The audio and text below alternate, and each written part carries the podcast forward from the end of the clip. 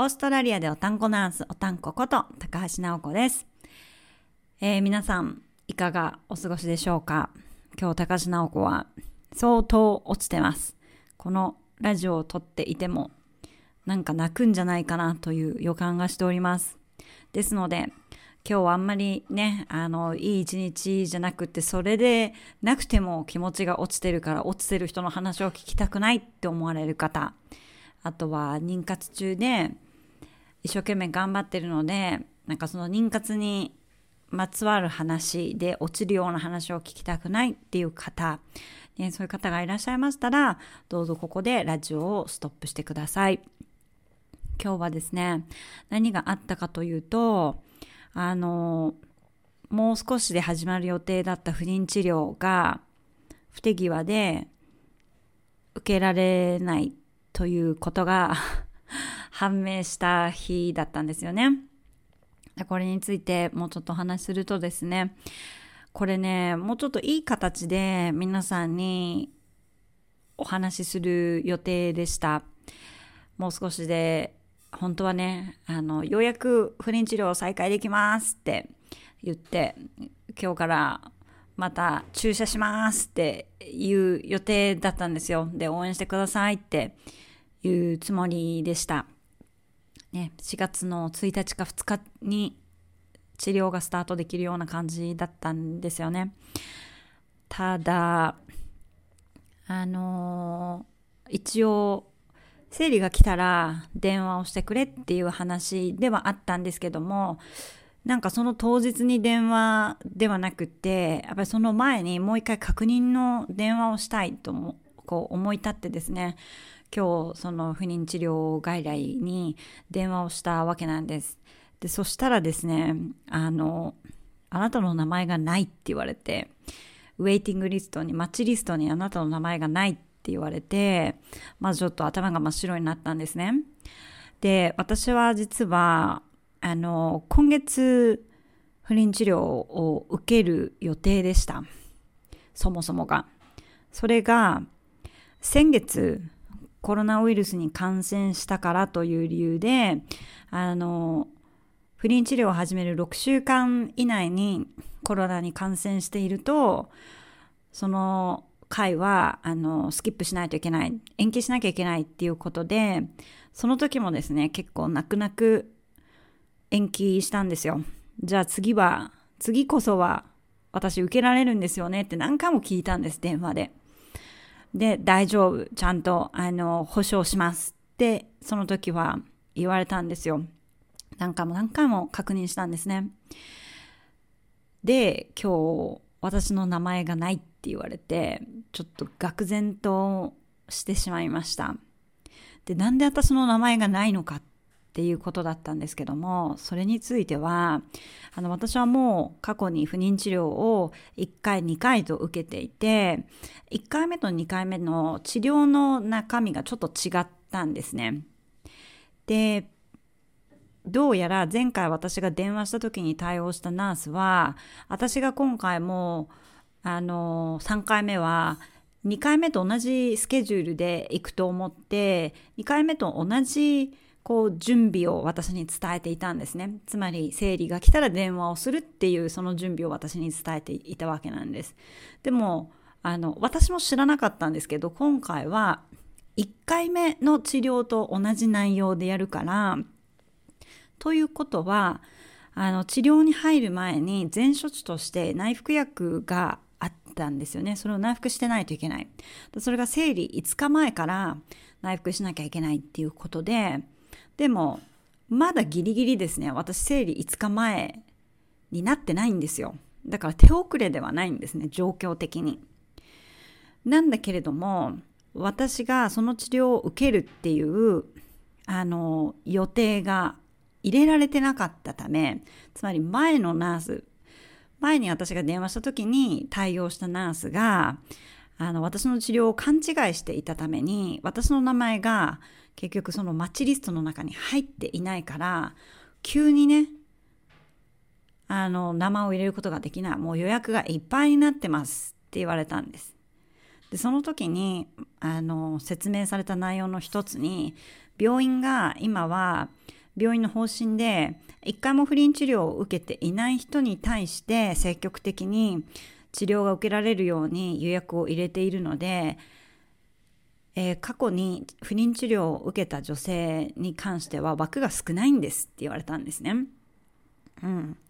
もちろん私もすごい長く治療治療してきたというか不妊治療を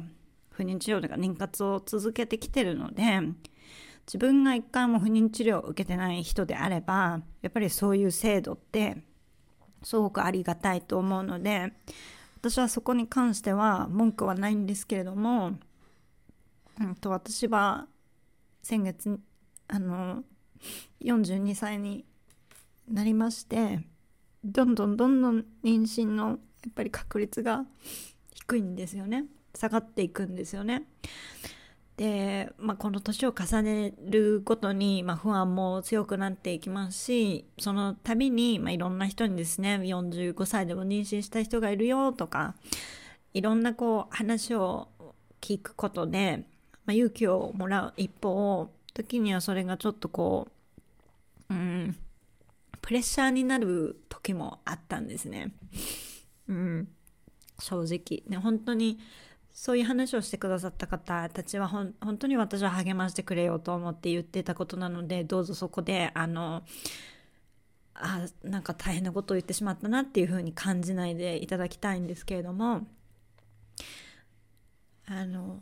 なのでなんか自分が一回は治療を受けた人間だからあなたがあの、あなたが今回は治療を受けられないんですって言われた時になんかすごいショックだったんですよね。なんかこう、なんでそういうカテゴリー分けなのかなって。うん、やっぱり年齢っていうものも考慮してほしかったし、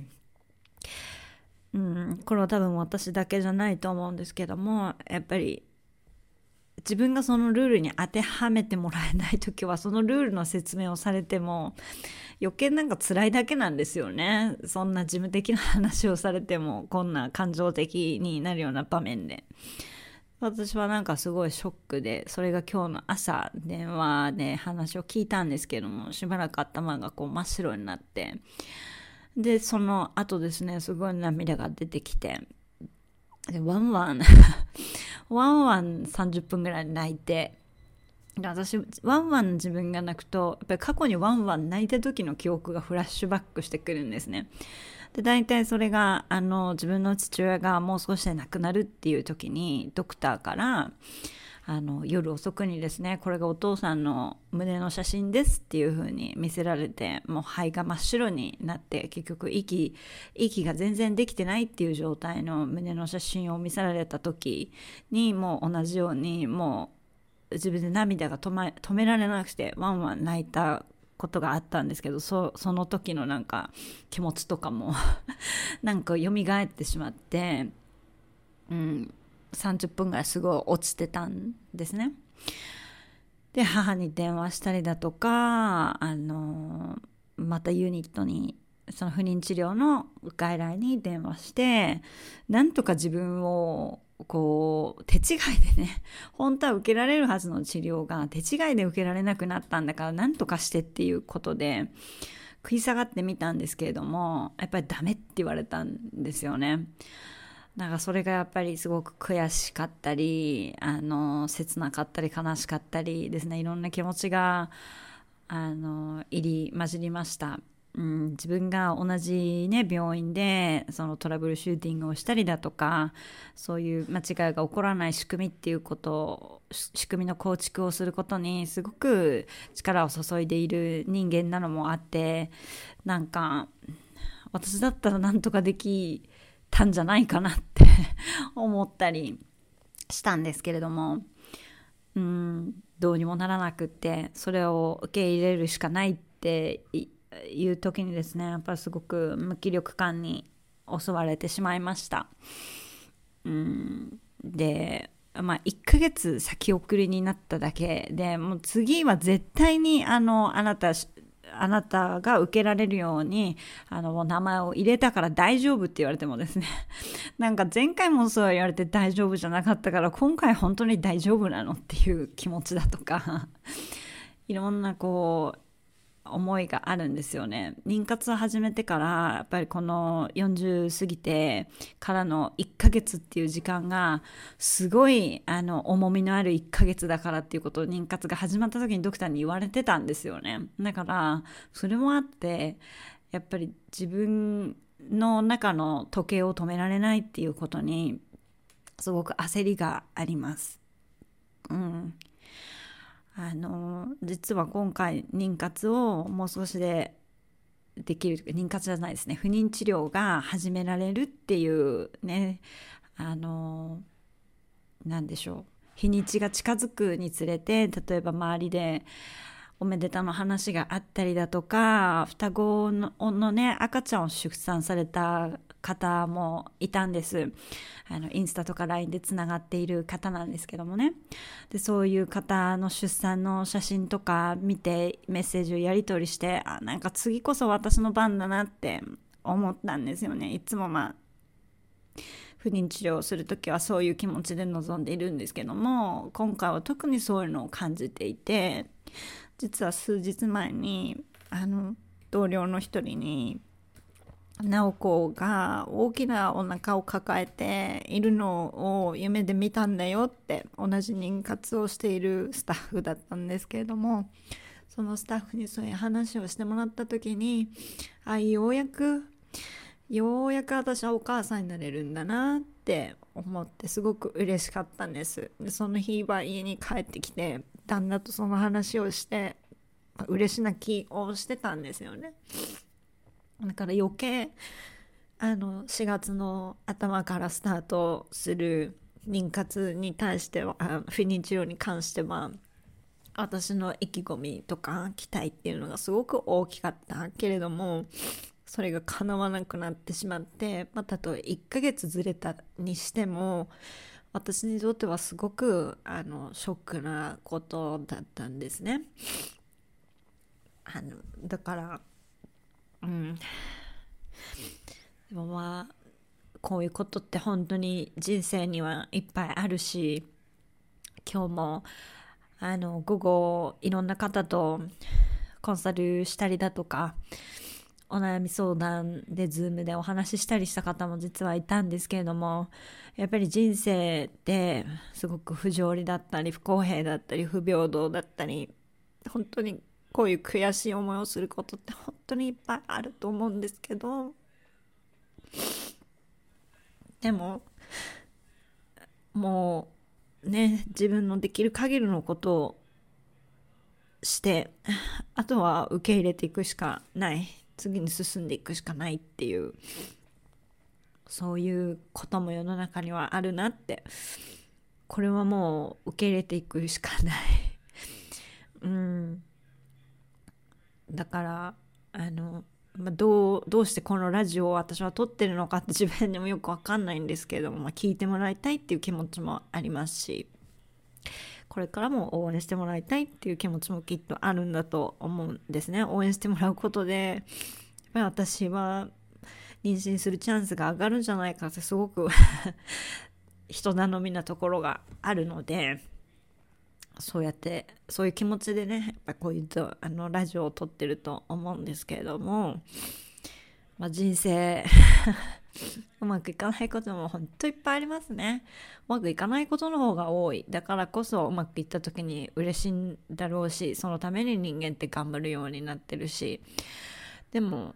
一方で、まあ、超えられない試練は与えられないっても思うし思いたいし同じように今日もし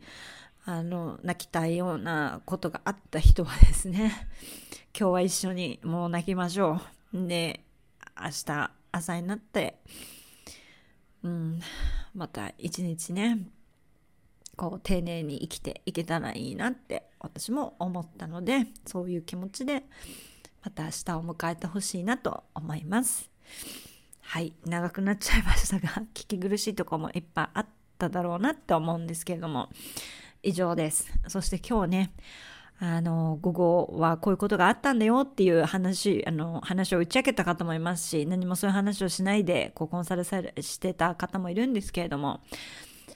あのいろいろんなね人とやっぱり話をすることで私は元気をもらっているので今日私とあのお話ししてくださった方特にですね本当にありがとうございました。皆さんとお話できたことでいっぱいいっぱい元気をいただきましたそしてそんな私から何かこう生きるヒントだとか エネルギーだとかえっ、ー、と受け取っていただいていたのであればそれもすごく嬉しいですはい次のおたんこラジオは何かすごい幸せな発表ができるといいなと思っております。以上です。それでは次のラジオで会いましょう。バイバイ。